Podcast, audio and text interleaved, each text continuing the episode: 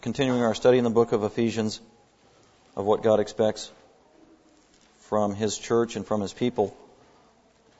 So we've just been taken section by section through the book of Ephesians. It's been exciting. One of the advantages of preaching expositorily through the book, through a book of the Bible, it's actually it's got many advantages. Um, there are practical advantages. I don't have to worry about what I'm going to preach next week because I'll just pick up where I left off. That's easy for me. Hear about pastors that are struggling. Boy, what am I going to preach on next week? I just look at the next verse. Oh, I guess that's what I'm preaching on. Another advantage of preaching expositorily through books of the Bible is you're just going to be confronted with a variety of things to talk about and be confronted with. Like the topic today, Ephesians 5:15 through 17, I called it walk wisely because that's what Paul commands Christians to do, to walk wisely, to live wisely, and he's going to tell us exactly how to do that. And then next week, uh, we talk about what God has to say about beer. Whoa, those two, isn't that interesting? How practical. The reason I say that is because verse 18, that's what it talks about. Alcohol or wine, drinking. Um, so that's the next verse we're going to deal with. What does God have to say about that? And we need to hear what God has to say about that because it's totally pertinent to the world today. So we we are going to continue on in Ephesians 5. The section we've been in in Ephesians 5 actually started little earlier in chapter 4, where Paul thematically is telling Christians, uh, since I told you in chapters 1, 2, and 3 what it means to be a Christian, and what it was that Jesus did when he died on the cross and how he purchased your salvation and gave you spiritual life and eternal life. In light of those truths, the rest of the book, he says, now you need to live like a Christian. Now you need to live out your Christian life. Work out your salvation with fear and trembling, as Paul would say in Philippians. So this is uh, chapters 4, 5, and 6 are how we are to practically live out our Christian life in obedience to God in light of the fact that He saved us, He put His Holy Spirit in us, and He's given us His Word which tells us how we are to live. And so that's the theme. And he's specifically talking about our walk. And the way he uses this word, the word walk, Christian, you need to walk like a Christian. You need to walk the talk. And when Paul uses this word walk, he's talking about your lifestyle. What is your lifestyle like? What characterizes you from day to day in terms of your patterns and habits of behavior? If you profess to be a Christian, then those patterns and habits of behavior need to coincide with what Scripture says a Christian should be living like. Real simple. So he gives us a whole bunch of commands. Christian, here's things you need to do in obedience to Christ, and here's things you need to avoid in obedience to Christ. So that's where we're at. And so, uh, specifically in verses 15 through 17, Paul is going to talk us, tell us how to walk a wise Christian life, how we're to live this life as a wise person. Now, if you wanted to know a lot of details about what it means to live a wise life before God, you would go to the book of Proverbs. 31 chapters were written to tell us how to be wise in our living and our decision making. Uh, so this is a complement to that. We need to live a wise life as Christians, and there's practical ways to do that. So let's go ahead and look at Ephesians chapter 5, verses 15 through 17, and let me read those verses where Paul continues his discussion to Christians, and he says, Therefore, Christians. Therefore, you Christians at the church at Ephesus, and for us today, it's therefore you Christians that are at Grace Bible Fellowship in Mountain View, California in 2007. Listen up. Be careful how you walk or live your life. Not as unwise men, but as wise. Making the most of your time because the days are evil. So then do not be foolish, but understand what the will of the Lord is.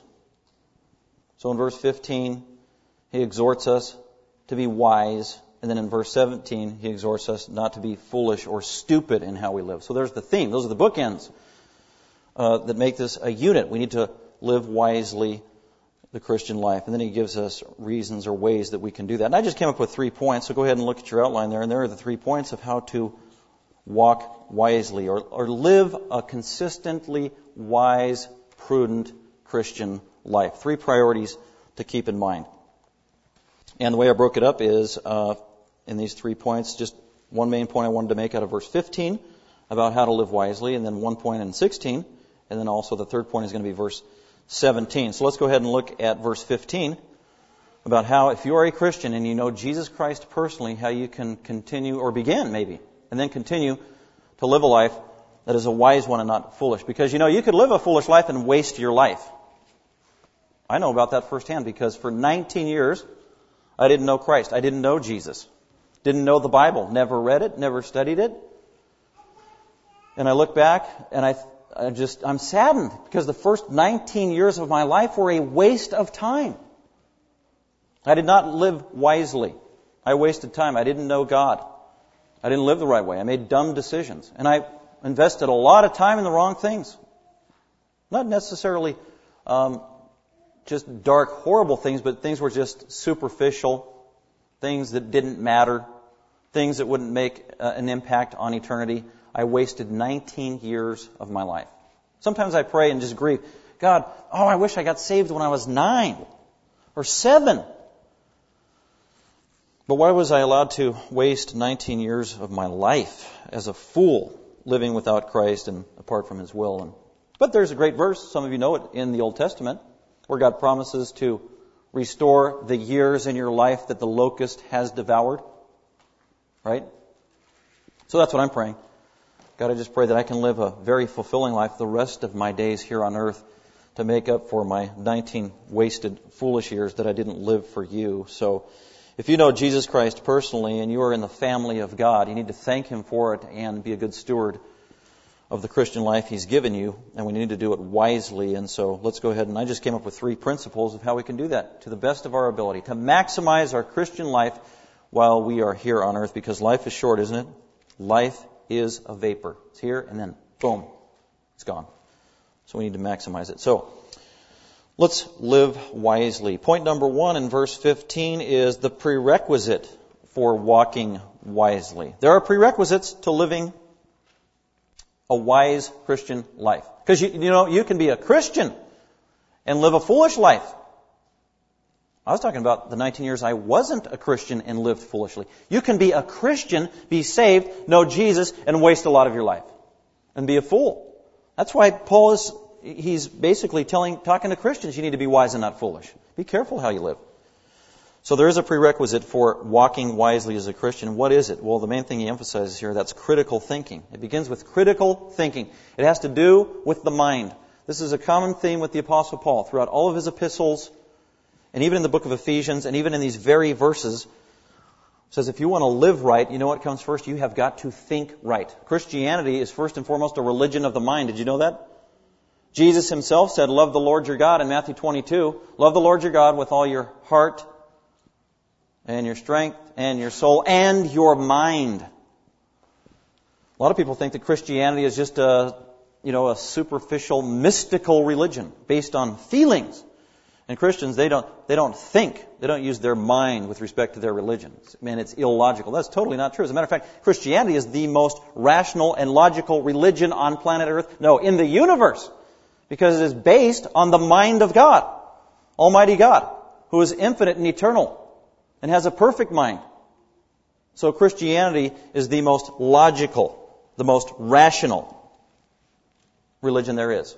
And the way we use our minds is absolutely critical and foundational to living a successful Christian life, to living a fulfilling Christian life, to living a wise Christian life. And Paul addresses that. You want to live wisely, it starts with your mind, how you think. That's a prerequisite. It says in verse 15, Therefore be careful how you walk, not as unwise men, but as wise. So his first point is there when he's talking about if you want to be uh, living the Christian life the right way, you need to be wise and not a fool. And he's talking about how you think. Get your mind in order.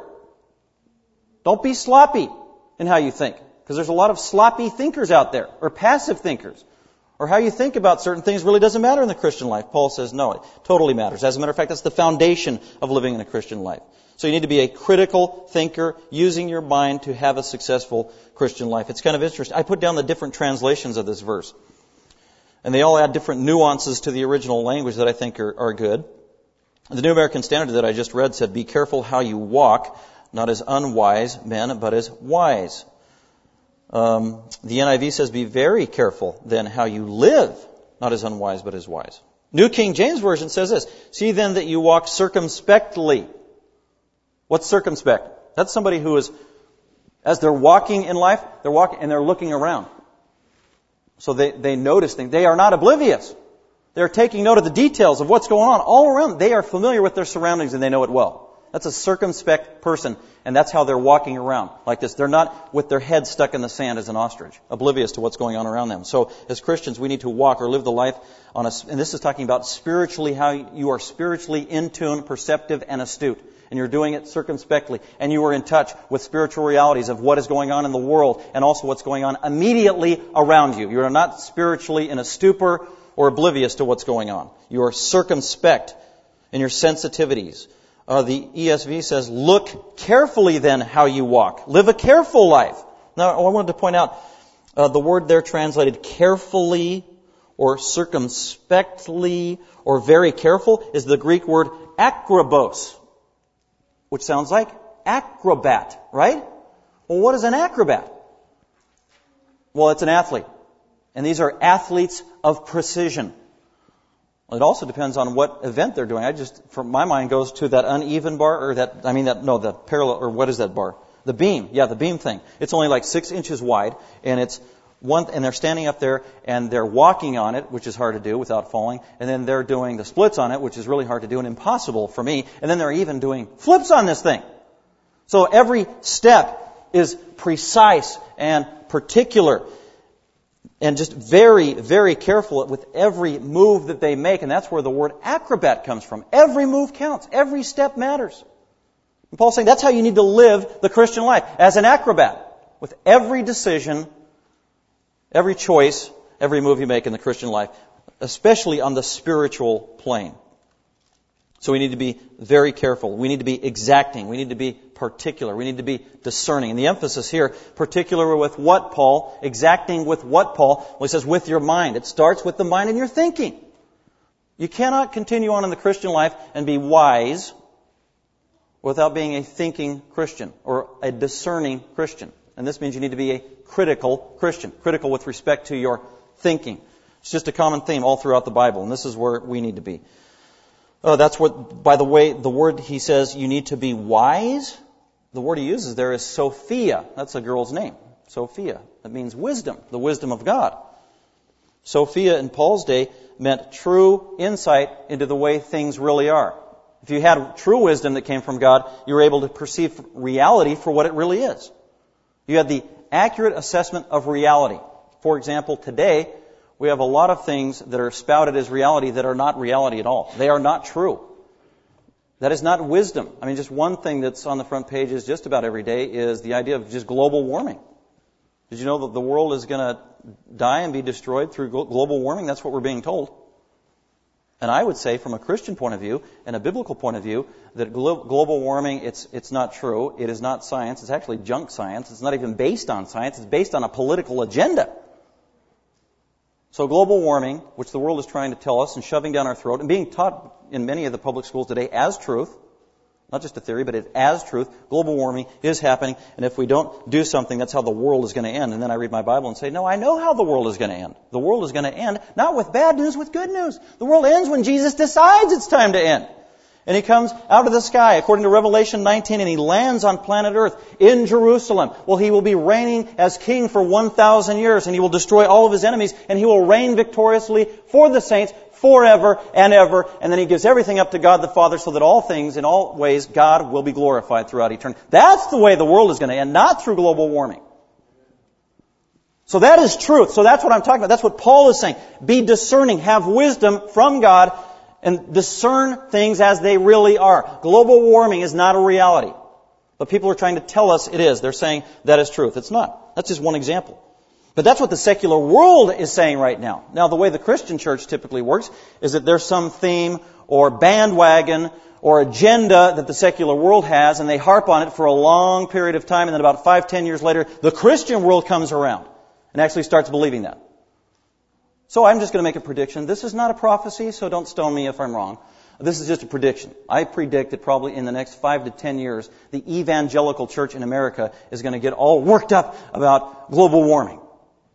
We're going to see it. As a matter of fact, we're seeing it already begin to happen in some quarters of the church. And it's becoming a priority and agenda for local churches. We need to fight against global. Well, anyway, enough of that. It's not true. We need to be critical thinkers. We need to be discerning. Just a couple of key verses by way of reminder. 1 Thessalonians 5:21. We need to be thinking Christians, discerning Christians, examining everything in light of God's truth, and that's what 1 uh, Thessalonians chapter 5 says. This is the apostle Paul talking to Christians in Thessalonica. And they lived in a pagan world. They were surrounded by pagan religion. Christianity was not the majority religion in their day. So Paul reminds them that they need to be discerning and critical in their thinking. 1 Thessalonians, look at chapter 5, verse 21. Very simple. Paul said, but examine everything. Examine, examine, critique, take careful, take careful note of, scrutinize. And he's talking about truths or things that are passed off as truth. Worldviews, philosophies, doctrines, teachings, things that are being promulgated as truth. Examine, scrutinize, everything needs to come through the grid. This is a command, by the way. Christians are supposed to be doing this. Examine everything carefully and hold fast to that which is good and abstain from every form of evil. And particularly it's the evil teaching, false teachings, wrong doctrine. Get rid of it. Scrutinize it. Be discerning. Be a thinking Christian. So it's a command. If you don't, oh, let's go to a, another passage that's similar to that, uh, Philippians chapter 4. Again, uh, that the priority and obligation of every Christian is to be a thinking Christian, using your mind, your intellect for God's glory, being deliberate and careful and exacting with precision about it, examining everything that comes down the pike through the grid of God's truth. He says the same thing to Philippians in Philippians chapter 4 verse 8.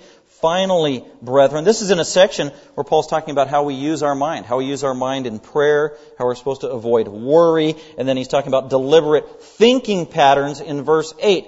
Finally, brethren, finally, Christian, whatever is true, whatever corresponds to reality. There's a lot of things that are not true in our day and age that people are trying to tell us is true. For example, they would say that evolution is true. And we would say, no, it's not. We didn't come from monkeys. We didn't come from goo. They want to tell us we came from animals or and originally goo. You went from goo to the zoo to you. No, it didn't happen that way. The Bible's very clear. Evolution is not true. Uh, God created Adam and Eve, the first two human beings, and then in Revelation chapter, I mean in uh, Exodus chapter 20, it says that God made the world in six days. That's it. That's true. God said it. I believe it. That settles it for me.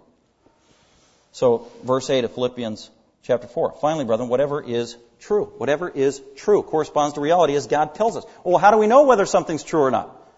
Well, the Bible says that Jesus is the truth, right? Jesus said that. Jesus said in John 14, 6, I am the way, the truth. I am the truth. Jesus is truth. And what he spoke is truth. And Jesus said in John 17, 17, Thy word is truth, as he was praying to God the Father. So God's Word, the Bible is truth. Jesus is truth. Jesus said in John 14 and 16 that He would send the Holy Spirit, who was the Spirit of truth, who would lead us into all truth. So the Bible is the truth. Jesus is the truth. The Spirit that indwells us is the truth. The book of Timothy says that the church was going to be the guardian of the truth. So you got the church, the Bible, Jesus, and the Spirit of God dictates and determines and is the grid for us as Christians what is true and what is false. But it has to do with the mind. Look at Philippians 4.8 again. Finally, brethren, whatever is true. And then he goes on with several other adjectives. But look at the end of verse 8. Well, what about true things? Let your mind dwell on these things. Logizomai. Think about these things. Ruminate on these things. Meditate on these things. Contemplate these things. Think only about these things. So our mind should be preoccupied with truth and examining and critically thinking about that which is truth. And as he said in Thessalonians, if it's not true, get rid of it. It'll pollute your mind. It'll pollute your mind. A successful Christian life starts with correct thinking. After all, what in the world is Satan trying to do? He's trying to devour and destroy people's lives, particularly Christians. 1 Peter 5 8. Beware, be on the lookout. For your enemy, the devil, prowls around like a roaring lion, seeking someone to devour. He wants to rip and shred us apart and d- destroy us spiritually. Well, how does he do it? Well, Paul read from 2 Corinthians 4 4. He just read it. The God of this world, that's Satan, has done what? He has blinded the what? He has blinded the minds of those who don't believe. Satan is first and foremost attacking people's minds. He is attacking truth. He is attacking what they believe. That's where it starts. That's a consistent theme all throughout Scripture. One more, look at Romans chapter 12. Uh, Romans 12. Talking about the priority of the mind and the thinking Christian, the discerning Christian. It's very depressing to go out into the evangelical Christian world here in America today and just see what's coming down the pike and what is being accepted and embraced with respect to what the Christian church is saying is true, and so much of it is not true. It's, it's, I mean, I, I have a hard time even going to your average bookstore, Christian bookstore, to see the, just the shelves littered with things that are just blatantly not true and not biblical. We have got to be discerning. Uh, chapter 12, verse 1 and 2, Paul says, I urge you, therefore, brethren, Christians, if you're a Christian, this is for you. This is for me. It's a command by the mercies of God, in light of everything God has done for you and saved you. Present your bodies as a living sacrifice. Live holy. But what's the prerequisite for living holy? It has to do with your mind. That's verse 2. Well, how do we live holy in a pleasing way to God? Well, get a hold of your mind. Verse 2. And do not be conformed to this world. Do not be squeezed into the mold of this world's ideologies and philosophies and worldview, but rather be transformed. Metamorphosis. Changed from the inside out is what it means. Be transformed by the renewing of your mind. Present tense, it's an ongoing, regular pattern of behavior as long as you are a Christian. We, have, we are in the business constantly, or we should be, of renewing our mind, replenishing our mind, just like a computer, right? You feed good information in it in order to get what you want to come out. Garbage in, garbage out. Truth in, truth out. So we've got to constantly be cleaning our mind and filling our mind, replenishing our mind with truth. That's the key. It's the foundation. So it's the prerequisite for walking wisely, being a discerning, critical, biblical thinker. Point number one. Let's go back to Ephesians chapter 5 and look at Paul's second point in how we are to walk wisely or live a wise Christian life. And that's verse 16. He says this. Therefore be careful how you walk, not as unwise, but as wise. So get your thinking in order. And then another practical, verse 16, making the most of your time. Because the days are evil. So this is part of how we are to walk wisely. How are we to walk wisely, Paul? Well, to be a critical thinker and then also to make the most of your time. Absolutely essential. So point number two is the priority for walking wise. The priority for walking wise. After you have the prerequisites down, what is the priority in terms of implementing that? And then the second part of that is redeeming the time.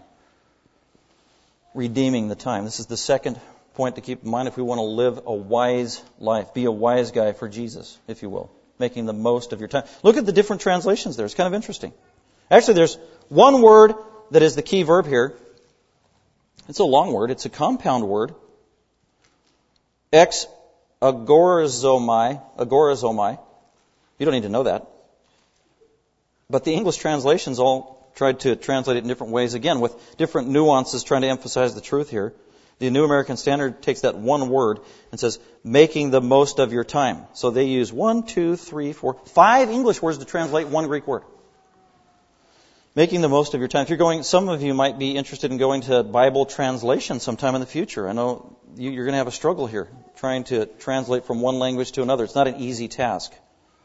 Making the most of your time. The NIV says making the most of every. One word. Making the most of every. Uh, the ESV says making the best use of, translating just one word again. King James says redeeming the time. That's the most literal translation right there because the word is redeeming. That's what it means. If you want to be wise, you need to be redeeming the time. Redeeming. Redeeming is the word. That's the literal word. And then the new, uh, no, the Net Bible says taking advantage of. So those are just different translations of that word redeeming. And it's, you know, we have been redeemed. If you're a Christian, you've been redeemed by Christ. But this word, Paul adds uh, a preposition to the front of it to uh, make it emphatic of what he's trying to say here. So it's a compound word. Redeem the time. And the word for time in the text there is talking about uh, seasons of time, or opportunities that come your way, or advantages that come up in your life with respect to time. Opportunities and seasons of life. Opportunities you have as you interact with different people, or whatever. Take advantage of those opportunities is what he's saying. But again, that key word there, redeem the time. That word agorazomai, agora is the root. Agora, does that sound familiar? If you lived 2,000 years ago in Greece or in Rome, you knew what the agora was. The agora was the public marketplace. That's where everybody, that's where the, the hubbub was. If you liked people, that's where you went on the street corners, and that's where everybody was, and people were all over the place at the marketplace, uh, at the agora. And today in America, we have agoraphobia. Have you ever heard of that? Agora, that's people who are afraid of people. They're afraid of crowds. They have agoraphobia. That's where this word comes from. It's the marketplace or the public marketplace, and in Paul's day in particular, at the public marketplace is where purchasing went on. Buying and selling at the agora or the agora. And many times slaves were brought to the public marketplace and slaves were wagered or they were sold or sometimes auctioned off. That's what he's saying here. And he's saying that's what time is. Time is a commodity. And you know what? All of us have how many hours? 24. We are all stewards of the same amount of time, aren't we? It's the great leveling agent. And Paul is saying we need to be good stewards of our time, and it's like we are at the slave market and we need to buy up our time. We need to buy back the time and opportunities for God and redeem the time. And that word for agora, buying back, literally that's what it means. To buy back the time, to redeem the time, to purchase the time, to buy it and to own it and use it well, to be a good steward of the time. So these are economic terms.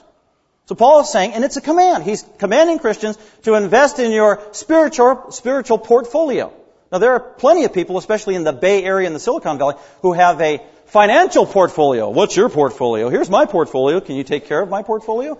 I don't have a portfolio. But anyway, so that's a very common thing. We need to invest in our portfolio. We need to guard in our portfolio. We need to protect our portfolio. We need to write up with a lawyer and all that regarding our portfolio and pass it on to our children, our financial portfolio. And Paul is saying, you know what's even a greater priority is your spiritual portfolio. You need to buy up opportunities and purchase opportunities as they come your way that have to do with the kingdom of God, spiritual opportunities. You need to invest in your spiritual portfolio every opportunity and chance that you have. Because life is short, life is quick, and when we die, whether you're a Christian or you're an unbeliever, we have to give an account to God for everything that He entrusted to us. If you're a Christian, God has entrusted to us time and opportunities and gifts and skills and abilities. And God has commanded us in 1 Corinthians 10:31, whether then you eat or drink or whatever you do, do it all to the glory of God. Our entire life and everything we do as a Christian should honor God, and that includes how we spend our time. So, when Paul says you need to redeem the time, he's talking about taking advantage for God of opportunities that come your way in life. How do you take best advantage of the opportunities that come your way? Well, basically what it comes down to is decision making, isn't it? And it's establishing priorities. That's how simple it is. So as Christians, we need to establish the right priorities in our life for every area of life. And you know what? It doesn't even matter how old you are. You could be in middle school right now. You could be in high school. You could be in college.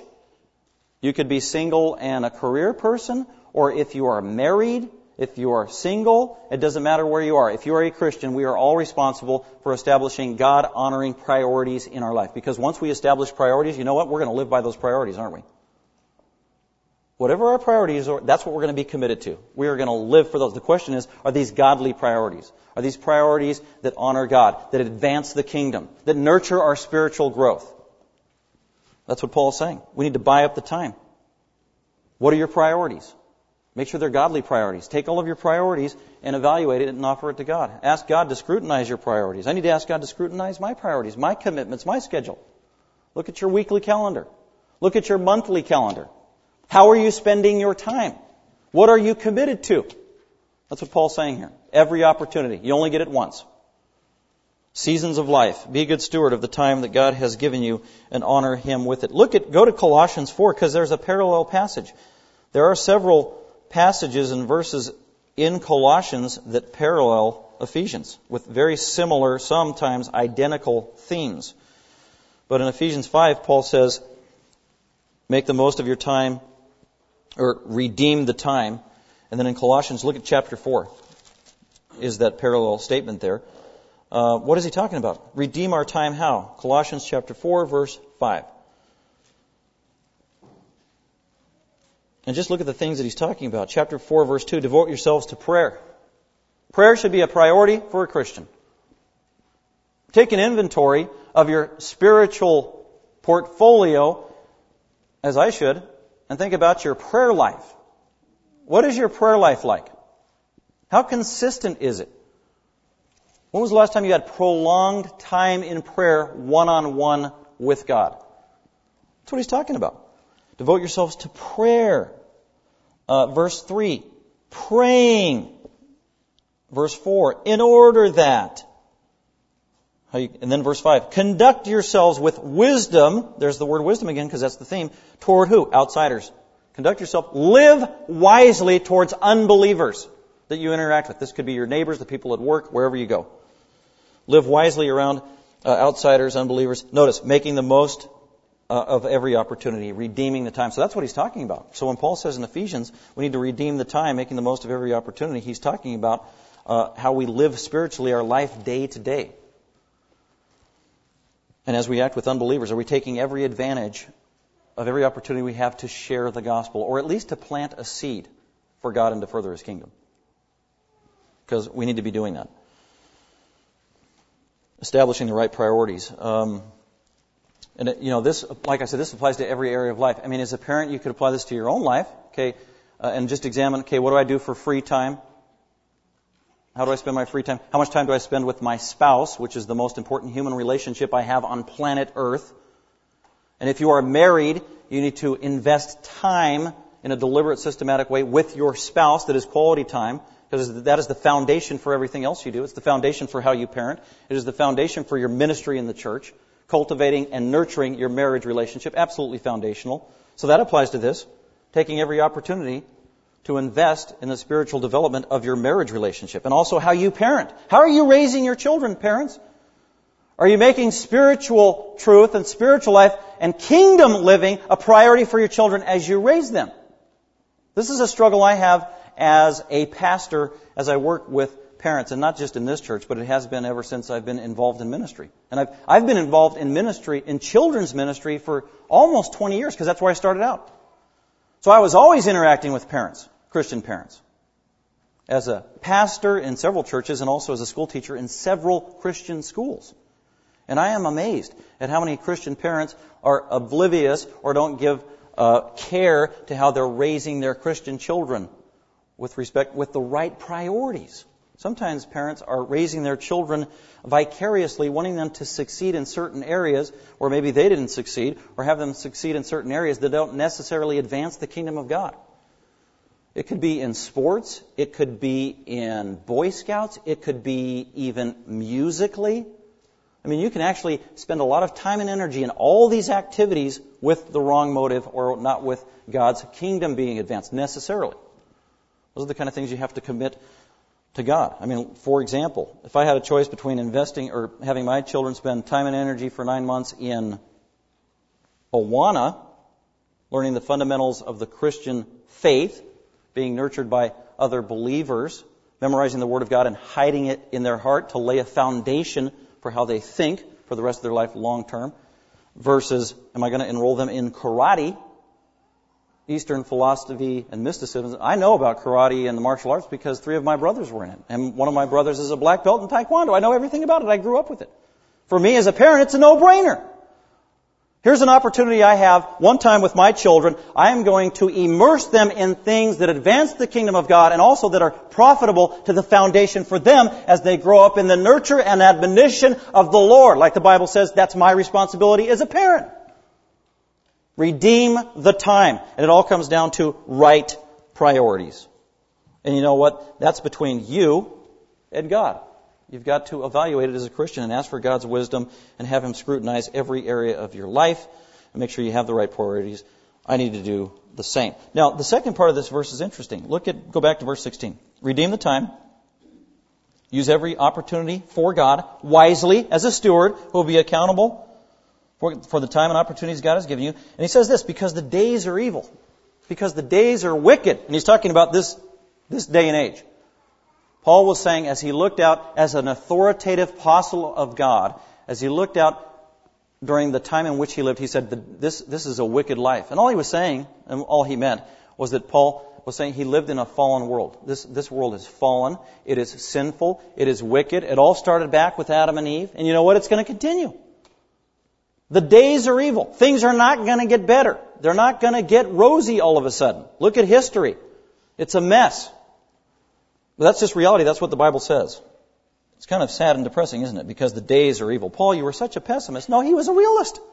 The days are wicked. The days are evil. So when horrible, terrible, wicked, evil things happen, it really shouldn't surprise us. When a student goes onto a college campus and murders everybody in cold blood. That is not a surprise to the Bible. The days are evil. And the culmination of history is fast approaching. Hence, the need for a sense of urgency on the part of Christians to be good stewards of the time for it is short. It is passing quickly. Who knows what else is going to happen? Who knows if we're going to be alive tomorrow? Live every minute for Christ. Carpe diem. Seize the day for Him and His glory because the days are evil. They are wicked. There ain't no utopia coming until Jesus returns. No age of Aquarius like the hippies tried to tell us who were on drugs back in the 60s. Ain't going to happen. The Bible says, as a matter of fact, evil men and the days are even just, they're going to get worse and worse. Sometimes I hear older people who've been around longer look back and say, boy, America's going to pot and it's pretty bad and wicked today. Thinking, well, it's not going to get any better. It's actually just going to get worse uh, because the days are evil. Sin abounds. Satan is real. That's what Paul's saying. Hell is a reality. People are going to hell without the gospel. There's a sense of urgency on the, the part of Paul that's motivating us to be good stewards of our time, making the right priorities to advance the kingdom of God and God's plan. So that's the priority for the Christian. To walk wisely, how you live your life. What are your priorities? Do some inventory. Ask God for wisdom in how you live every area of your life. Let's go on to point number three the Apostle Paul makes. As far as living wisely, we need to be a critical thinker. Living wisely, we need to redeem the time, taking advantage of every opportunity for God. And then finally, number three, that's verse 17 the purpose for walking wise. The motive for walking wise. Well, it's, it's Christ centered motives. That's all. What motivates us to live a wise life? So if you're a Christian and I were to ask you, why do you want to do that? It should be ultimately because I want to honor God. That's the correct answer. So what is your major? Uh, I'm such and such. What do you want to be when you grow up if you grow up? I ask that question frequently. People get insulted. What do you mean if I grow up? Well, okay, assuming you grow up. What do you want to be based on your major? And if you're, if you're a Christian, or maybe you have a job right now, or you have decided on a career, and I were to ask you, well, why do you want to go into that career? Or why are you doing that job? Why do you want to be that the rest of your life? If the answer is, well, because I can make a lot of money, or I can have a lot of power and prestige, or, but for a Christian, there should only be one answer. It's because God has laid it on my heart, and I believe this is the occupation and career He's given me to to best honor Him, to maximize all of my potential and giftedness for His glory. And hopefully you enjoy it in the process. That's the only answer. That's 1 Corinthians 10:31. Whether then you eat or drink or whatever you do, do it all to the glory of God.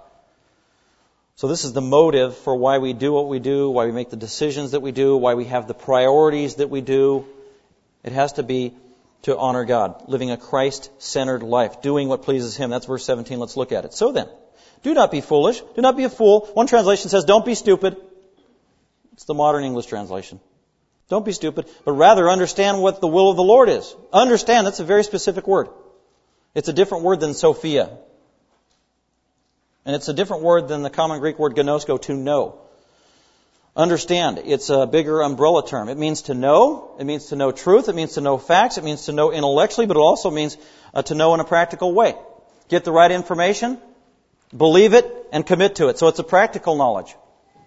This is a command. If you want to walk wisely and please God, then you need to understand truth. You need to know truth and you need to apply truth. And specifically, he says you need to understand what the will of the Lord is. Keeping in mind, this is a command. Every Christian is commanded to know the will of God.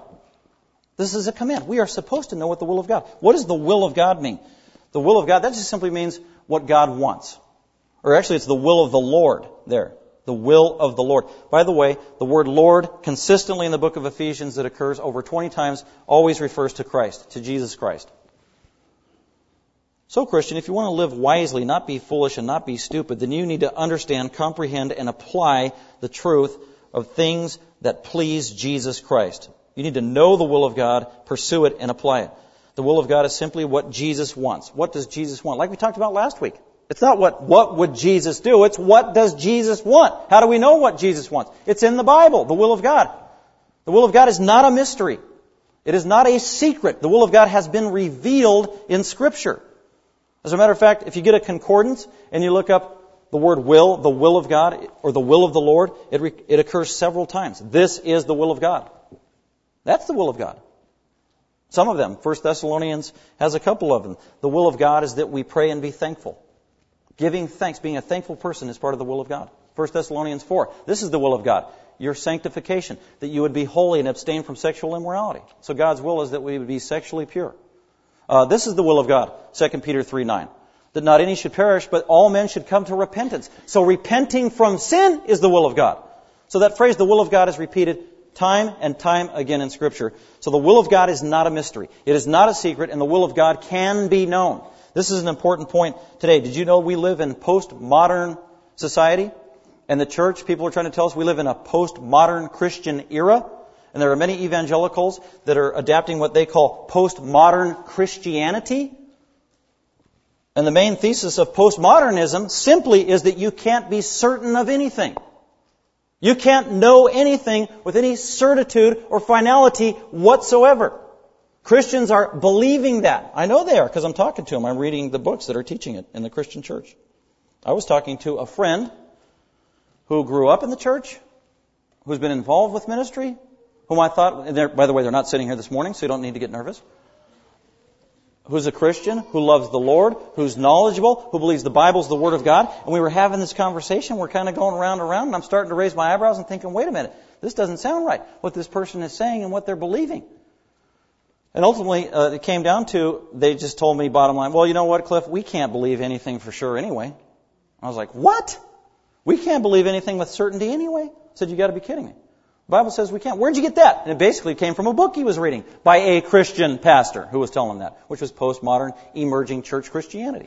You can't know anything for certainty. And the Bible says yes, you can.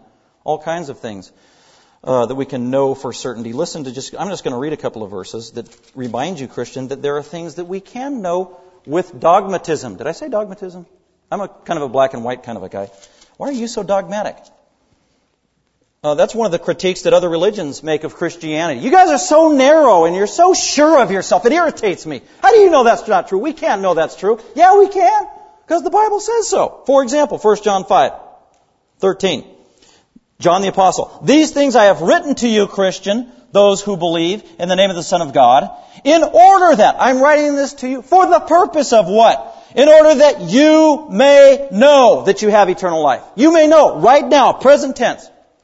That's a promise to the Christian. We can know truth. I can know with certainty that when I die as a Christian, I will immediately go into the presence of God. Christianity is the only religion that can make that assertion. As a matter of fact, in 1 John, Tim Wong is studying this on Friday nights. John says that over and over again. You can know, you can know, you can know. All these truths that we can know in the here and now. This just goes against the grain of the emerging church and evangelical Christianity today and postmodern Christianity who says we can't know. Listen to this one. This is amazing. 1 John 2 3. And by this we know that we have come to know. Not only can we know things, we can know that we know things. You talk about the height of arrogancy. Wow. No, it's not the height of arrogancy, it's the height of confidence that God gives the Christian. Because they have the indwelling Holy Spirit who confirms truth in our heart and has given us of His Word, which is truth. We can know. And we can know the will of God because it's been revealed in Scripture. So this gives the Christian great confidence in how we live our life. Walking wisely, walking confidently because we can know truth, we can know the Word of God, we can know what pleases Christ and seek to obey Him in those very specific, particular things that give Him glory. That is the purpose of the Christian life and everything we do, every decision we make, or at least it should be. So Paul tells us. What an awesome great and encouraging truth. One of the things that we can know according to Scripture, I think it's Job who said, I know my Redeemer lives. I know my Redeemer lives. That was even before the resurrection of Jesus Christ, but we can say the same thing, right? We know that Jesus is alive because he conquered death. He rose again from the dead. He is in heaven. He reigns on high. He looks down upon us. He is even in the midst of his saints. He is even in your heart if you know him. I know my Redeemer lives. And we can know right now in this life that we have a personal relationship with the Lord Jesus Christ, who himself is God. And if you're here this afternoon and you, don't, you are not confident of this truth, you don't know God personally, or at least you're not sure that you do, but you would like to, then you can just talk to God about it. God, reveal yourself more to me so that I can know you personally as your word has promised. And with that, let's go to prayer and commit our time to God.